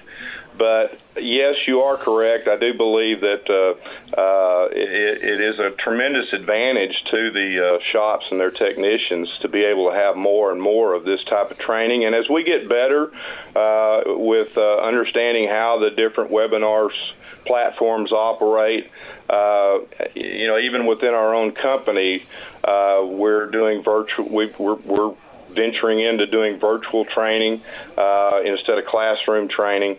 Uh, and uh, uh, so we're learning how to use the different platforms where we have some interaction and questions and answers and can have uh, open dialogue with a number of people. So as we get better and better with those platforms, uh, and uh, I, I think it'll just make the training even that much better. So I think as we eventually return back to normal, we'll have a blended mix of, of that, depending on the the the uh, you know how technical uh, the instruction level is, uh, and then how many people we would need to be able to bring into a uh, into a training atmosphere. So uh, I think we'll eventually get to where it's a, it's blended, but you'll you'll continue to see as we get better and better uh, that. Uh, uh, we'll utilize that because it is an advantage to the shops. All right, 18 minutes after 8. We got to get a break in. Let's do that. Our special guest uh, for the rest of this half hour is Charles Wilson. He's with Bumper to Bumper. He's in their training department. A little bit of behind the scenes information for you about how they keep their technicians at the Bumper to Bumper Certified Service Centers up to date on all the changes that are taking part, uh, taking uh, part of the automobile in uh, you know their uh, their field. They've got to they've got to know how to fix all this stuff, and uh, we, we're, we're undergoing some of the biggest changes since the model the Model T was invented. We'll be back with more for you in just a moment. 18 after 8 right now, traffic and weather on 101.1 FM. The answer. Now, remember, if you have a question about your car, your daughter's car, your wife's car, or whatever car, I mean, maybe the one that you stole last night, uh, you can call in at 823-0965, 823-0965. That last statement was a joke, all right? Uh, you can call in and talk to Joe and Duck. And uh, our special guest is Charlie Wilson. He's uh, the head of the training department for Bumper to Bumper, who uh, sponsor our Saturday show uh, the bumper to bumper car and truck doctors. And Joe and Duck are with me right now. And, and Joe, you had a question for Charlie. What was it? Yeah, Charles, uh, you know, uh, the online training, how quick y'all transitioned it over. But uh, I think you need to tell the listeners a little bit about how you incorporated that into the Technician of the Year, because uh, every year talk a little bit about Bumper to Bumper in the Alliance, how their competition is for the Tech of the Year, and how you incorporated some of that training into that so they got credits for that because they were missing out on their hands-on training. Sure, Joe. Uh, well, I get the I get the pleasure of coordinating the Bumper to Bumper uh, Certified Certif- Service Center Smart Tech Education Program. So this is a program that is uh, uh, uh we're kind of hooked at the hip with the Parts Alliance, so it's a national program. Uh, the program supports and recognizes our bumper to bumper certified service center shops and their technicians for their pursuit of continued education and ASE certifications. So we put together a uh, basically a uh, uh, a program or a contest where uh, we have technicians sign up each year uh, and compete uh, where they earn points for different types of training and, and, and ASE certifications. And then at the end of the program, we select the top 10 point earners for the amount of education that they were able to book uh, and attend. Uh, and uh, a lot of that had to do with uh, live training. Uh, uh, you know, where they actually attend clinics. Uh, and uh, so this year was a little bit of a challenge, but I think we reacted well to it. And so what we've allowed them to do is uh, uh, a lot of our webinars that are being held uh, through web uh, through electronic media, uh, they are live uh, instructor-led webinars, and so we uh, we we uh, extended the point count over to allow technicians to watch those and uh, uh, uh supply uh, the necessary uh, evidence that they had attended those webinars, uh, and we're giving points for those in in lieu of the um, live training. Uh, and so uh, the program seems to, con- you know, be right on track. And uh, I know that our our our program will uh, come to an end for this year on at the end of June. Uh, and what we do is so we bring the top 10 point earners in. Uh, we have a nice celebration weekend for them. Uh, uh, and we have an awards banquet. And out of those top 10, the very top point earner uh, becomes uh, our bumper to bumper uh, certified service center smart tech of the year and we provide that person to the alliance parts alliance and they are brought into uh, well, like last year, they brought them into San Antonio for a wonderful uh, weekend celebration uh, where they brought their spouses and uh, and Wow. there at that particular competition and awards uh, ceremony, they are uh, they are they administer them a specialized ASE test and all of them take that test. And the uh, this this is technicians that are supplied from Canada, from America, from uh, from uh, Mexico. Uh, so it's uh, it's a pretty big deal. Uh, and then the top point earner on that ASE test becomes the national uh, bumper to bumper smart tech of the year. So it's Wow. a really good program. It's something that really took hold two or three years ago, and it's grown every year. And so it's all it's a lot of fun to be able to uh, be part of that and coordinate that and and watch that uh, watch that happen all through the year. Okay, we got we got a break coming up, but Duck, why don't you go ahead and say what your question is, and then uh, we will uh, get ready for Sean Hannity to join us, and then we'll come back. Can you stick with us, Charles, for one more segment, about another thirteen or fourteen minutes? Yes, sir. Okay, so you stay right where you're at, Duck. What's your question for uh, that you want Charles to answer when we come back? Well, my question is, Dave. You know, they're they went to doing this all online. I want to know how they come up with the ideal how to put it all online, and who come up. You know, who who does all the programming and everything for that. Okay, when we come back, we'll talk about that because, I mean, when you're doing something online, uh, you've got to shoot it in such a way that the camera can literally get down to where the person who's demonstrating the problem and uh, the fix, that you can see what he's doing with his hands. He, you, the, the, the technicians have to be to, able to identify where you're at on the motor and things of that nature. Uh, I a question I have uh, that I wanted to bring up to Charles. Uh, Jerry just kind of answered it for me. That you guys archive these uh, these videos, and we'll talk about that as well. So that gives the bumper to bumper uh, certified service centers technicians the uh, ability to go back to, for instance, kind of like a library, and let's say they're having problems. Uh, uh, fixing a, a problem on somebody's car, uh, they can go back and perhaps there was a webinar on that. They can sit down and watch the reb- uh, webinar and get some necessary information perhaps they need for the uh, the fix. So we'll do we'll, we'll talk about all that when we come back. If you got a question about your car, 823-0965 is the uh, the number. We'll get your questions in as well. I've got some questions uh, from listeners also that I'll I'll read to uh, Joe and Duck and let them answer. But right now they're going to take a little bit of a break while we wait for uh, Sean Hannity. Don't forget tomorrow, seven o'clock, uh, half hour from 7:05 until 7:30. Uh, my special guest will be the governor. Uh, governor Asa Hutchinson is going to come on talk about COVID-19, and I want to know the behind-the-scenes stuff. I want to know how difficult it is. Uh, to sit around a table with everybody and come to a consensus. We're going to talk about that tomorrow here on the Dave Elswick Show. But right now, Sean Hannity on 101.1.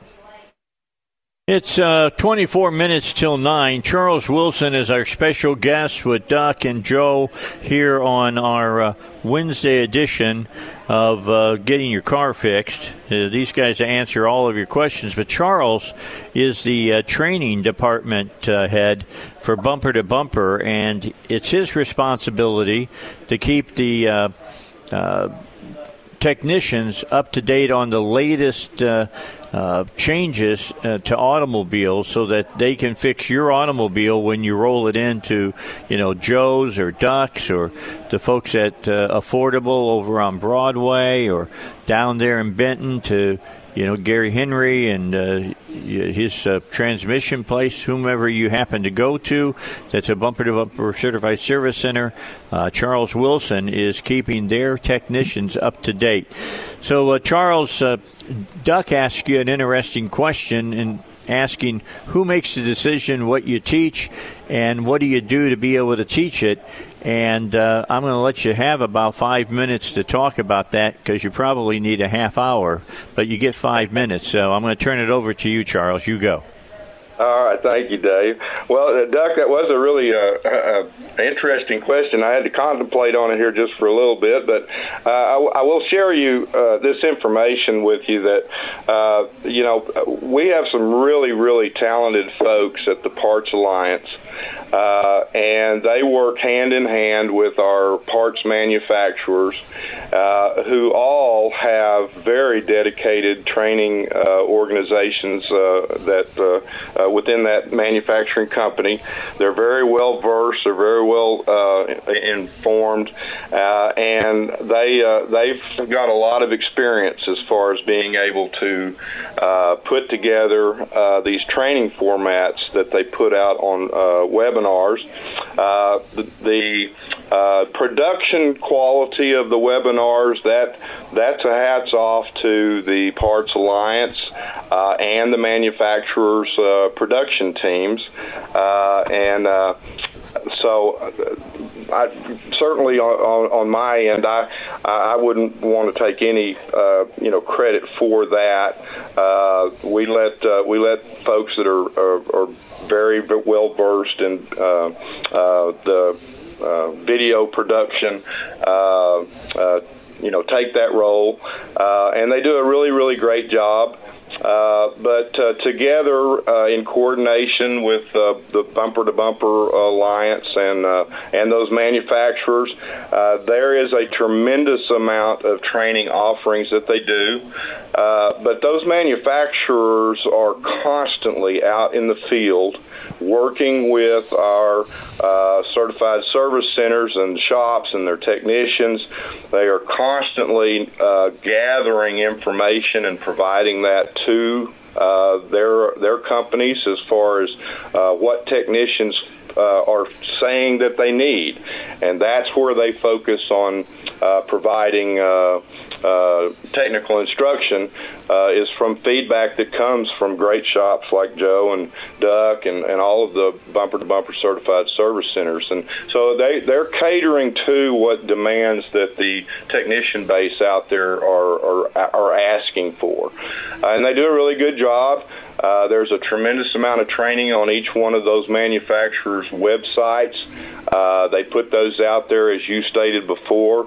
Uh, once uh, once a webinar takes place, or or even sometimes uh, the ones that aren't on webinars, the recorded uh, uh, training uh, lessons are, are often stored on those websites so that technicians can go back in, jump back in, and and, and uh, target in and and refresh their memories on what uh, what technical advice was given.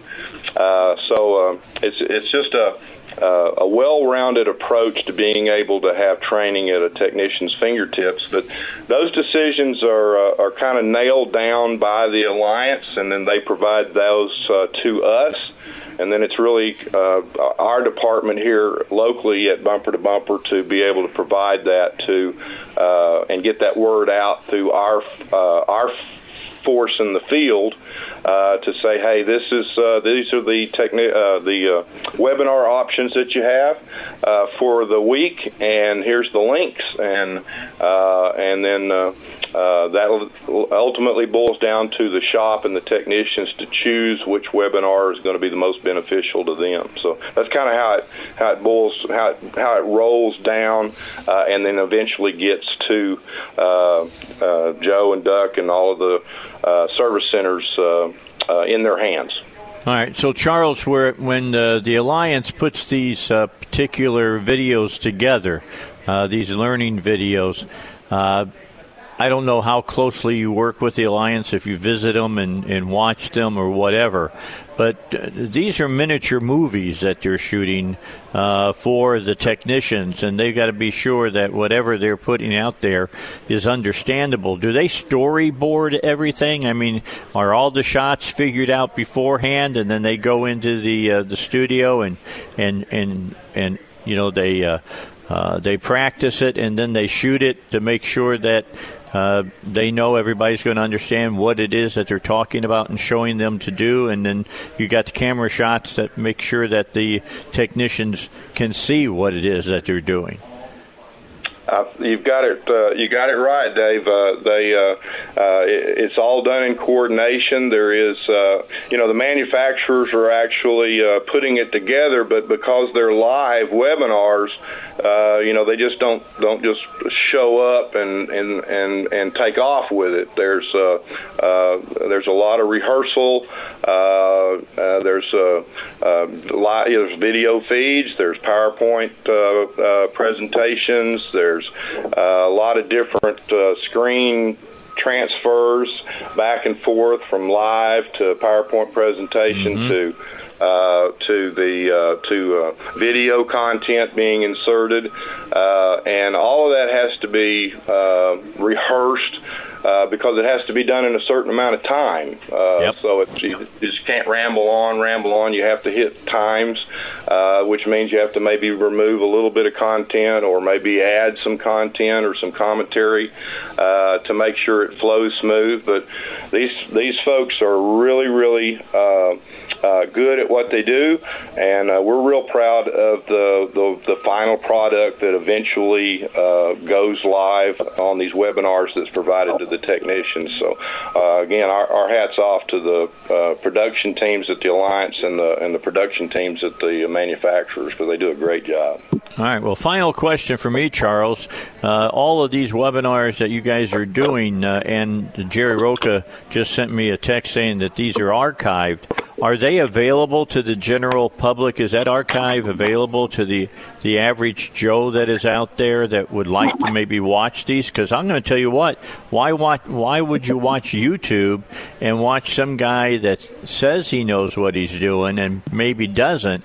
Where you can go somewhere where the people absolutely know what they're doing and they'll give you the really professional grade production you need to be able to see how to do it if that's what you want to do. Yeah.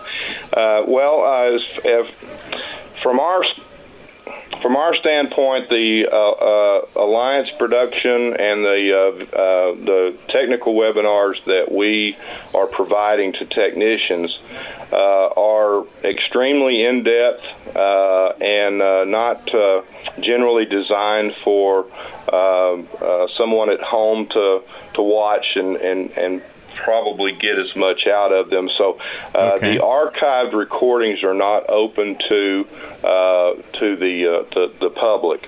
Uh, the certified uh, service centers and their technicians do have the ability to uh, obviously tap in and uh, and pull those uh, archived recordings back up so they can watch them.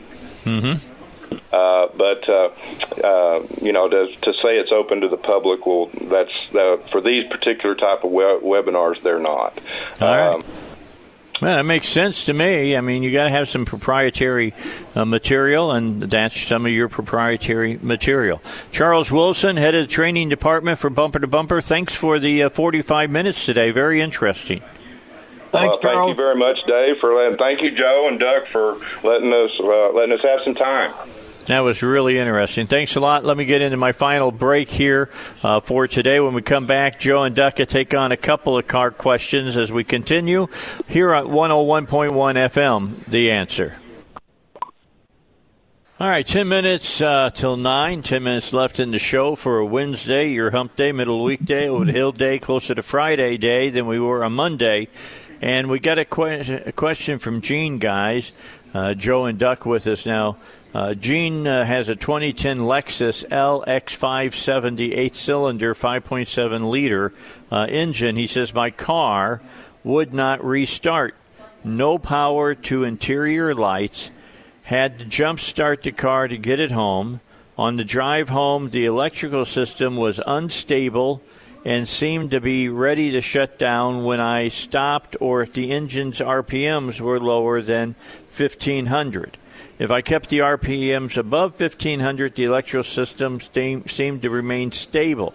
The battery is a Lexus battery with a seven year warranty and is only three and a half years old. Is this a battery failure, an alternator failure, or something else? Any help is welcome. All right, guys, there you go. What do you say? Battery. It's the battery. Yeah, it's I'm, a battery. I'm inclined to say battery too. Yeah, because it, it wouldn't run if the alternator was short.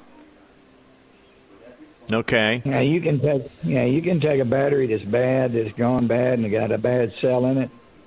a lot of times, uh, even though the engine's running, the alternator's putting out, if that battery's got an internal short in it, it's going to it's going to make the alternator and the electrical system a little bit funky as far as the lights flashing, setting codes, low voltage, things like that. Uh, Yep. I think if he had an alternator issue, he would have had a warning light on prior to the battery going dead. He would have known about it. So I think the battery's just uh, like uh, it's probably got an internal short in it or something. All Got a bad cell in it or something or other. You know, bottom line is it, it may only have done half its life. It's going to get prorated, so you're going to get some money off of the next battery you buy. Correct? You can go buy a new one cheaper and you can prorate that one out, Dave. Really? That's a fact. Yes, because they're going to prorate it off of list price. All right. So there you go. Well, that and and and if you get it prorated, it doesn't give you another seven year warranty. No. You you pay the prorate and they install the battery, and then you only have what's left on that warranty on that replacement battery. Oh, it doesn't start the warranty over. All right. So you would be better off to purchase a new one and get a like a thirty month or forty month free replacement on it before the prorate comes in. All right. Willie is out in Benton. He's got a question for you guys. Willie, what's your question for Joe and Duck? Joe and Duck, I've got a 2008 Toyota Avalon with 42,000 miles on it. How often and what kind of oil should I use? What year model was it? Well, 2008. Um, what size motor's in it, Willie? I don't know. Well, Willie, Uh, if you open the hood and look at the oil cap, it'll tell you. Yeah, it'll tell you what to put in it. Yeah, it's, it's probably going to be synthetic 2008 model. Yeah, it's Oh, going to really? be like five. Yeah. most just take likely a five twenty. Yeah, take a look at your oil cap, Willie. It's got all that information. Thanks for the call. I got another question that I got to get to here on the Dave Elswick Show. Stanley's got a 2004 Ford F-150 Lariat, eight-cylinder, 5.4 liter. How much should it cost to replace front rotors and pads? The vehicle has 40,000 miles. I was told the front rotors are warped and cannot be machined or turned. Cost 800 bucks. Brake pads were originals and rotors have never been machined. What say you guys? Well, I say that eight hundred dollars is too much. Yeah, me too. You know? Yeah, some of those rotors on those Fords, they had the wheel bearing pressed in them. I'd, I'd be curious to know if that's a two wheel drive or four wheel drive or what we were actually working on. But I'm going to say, even with the ones with the with the uh, bearing in the rotor assembly, you're still probably looking at around six hundred dollars, five to six hundred. What do you think, Doug? Five to six, that's what I was saying, somewhere around 550. All right, so go and get a second uh, opinion and save yourself a couple hundred bucks, is what you're saying. Yeah, but I'd, I'd like to talk a little bit about that if we could for just a minute, Dave. Okay, go. Uh, a warped rotor is generally it's due to overheating. So he may have another underlying problem there, like a brake hose that's restricted or a brake caliper that's hanging up. Yeah. But but you know, if you get a rotor hot and it gets hot spots in it, you can't machine them because that makes the metal softer in one area than another. So when that lathe goes across it, it just jumps over it. So the rotors are junk if they got hot spots in them. and and basically the rotors today on a lot of vehicles they're composite and they just slip on. The price of the rotor is low enough that we don't even machine rotors anymore, do we, Doug? No, no, but you can buy a new one, and most time when you go to machine them, they're already below specs to start with. That's a fact. All right. There's You cannot turn a rotor if it's below specs. Yeah, that's that's important that everybody knows. You get below specs, they're not safe. It's that simple. Well, they get thinner and thinner, and then they won't stand the heat. But but if if both rotors are are uh, warped on that truck, he may have something else causing that other than normal braking. And it could be his rear brakes is not working, Joe. You know, he could oh, yeah, it could be that. If he if he tows a trailer with it, it could be trailer brakes not working, letting him overwork and get too hot. And, yep. You know, is uh, there, there's a few things to check. If both sides are got hot spots in them, I'd be looking at uh, some other issues, hydraulic is holding them on, or some reason why their the front brakes are overworking, the rear ones aren't keeping up. You know, so. Yeah, All right. He, he, he's probably got another problem along with that.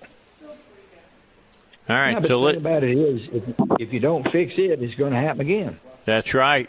It happened again. As you, you right. leave things the way they are, if you don't fix everything, you're going to end up with the same problem all over again. All right, last question for you guys. A lady writes in I got a, tw- a 2010 Ford Edge SE six cylinder. My mother in law had a Ford Edge in the shop recently for shuttering and loss of power. Had it fixed somewhat for f- $650. Spark plugs, wires replaced, melted ignition coil replaced. The car still shakes badly on idle. The Ford dealer told her that the car needs to be reprogrammed and that it shouldn't be driven over 50 miles per hour. Also, if it burns another ignition coil, bring it back in. I'm trying to find out if they really fixed it or not. What would you think? Got two minutes, guys. Now, what I think is she needs to take it back to him, but that doesn't make sense. That statement. No, that don't make no sense. The, the the Ford PCMs do have an issue with a coil shorting out and burning the driver up in the PCM. But if they diagnosed it as a coil bad, they should have been able to check that driver. But reprogramming it ain't going to fix that driver. It's going to require a PCM replacement. So, all right, there's some more things to check here, isn't there, Doug? Yes, and, and and like I say, she needs to go back to them and say, "Hey, look, something ain't right here. You know, this statement you made me don't drive it over 50 mile an hour. That's not right neither." Why would you ever give a car back to somebody and say, "Hey, don't drive it over 50 miles an hour if you think it's going to be dangerous"? Seems to me you didn't fix the car. Well, Well, you unless back you didn't up, want it repaired. Go ahead. You both talked over each other. Go back, Doug. Go ahead. Go ahead, Doug. You know, unless she just told them, "Hey, look, I don't want to spend the money to put a PC on it," and there again, we need to know a little bit more information. To you know, got some questions asked. You know, well, what did they tell you about this? Did you know? Did they tell you you need a PCM or you know, or something like that? So, you know, but I still say that it needs to be looked at. All right. All right. Well, No, let me go back to. Joe. Joe, what is it you say about fixing cars? Well, it's back to that. Right now, it sounds to me like they're working on it. They ain't fixing it. There you go. Between the bumper to bumper certified service center, we don't work on them. We fix them. All right. I, that's what I wanted you to tell everybody. All right, time for me to get out of here. Doug, Joe, thanks so much. See you next Wednesday. I'll see everybody tomorrow, 6 a.m., 7 o'clock. The governor is on with me.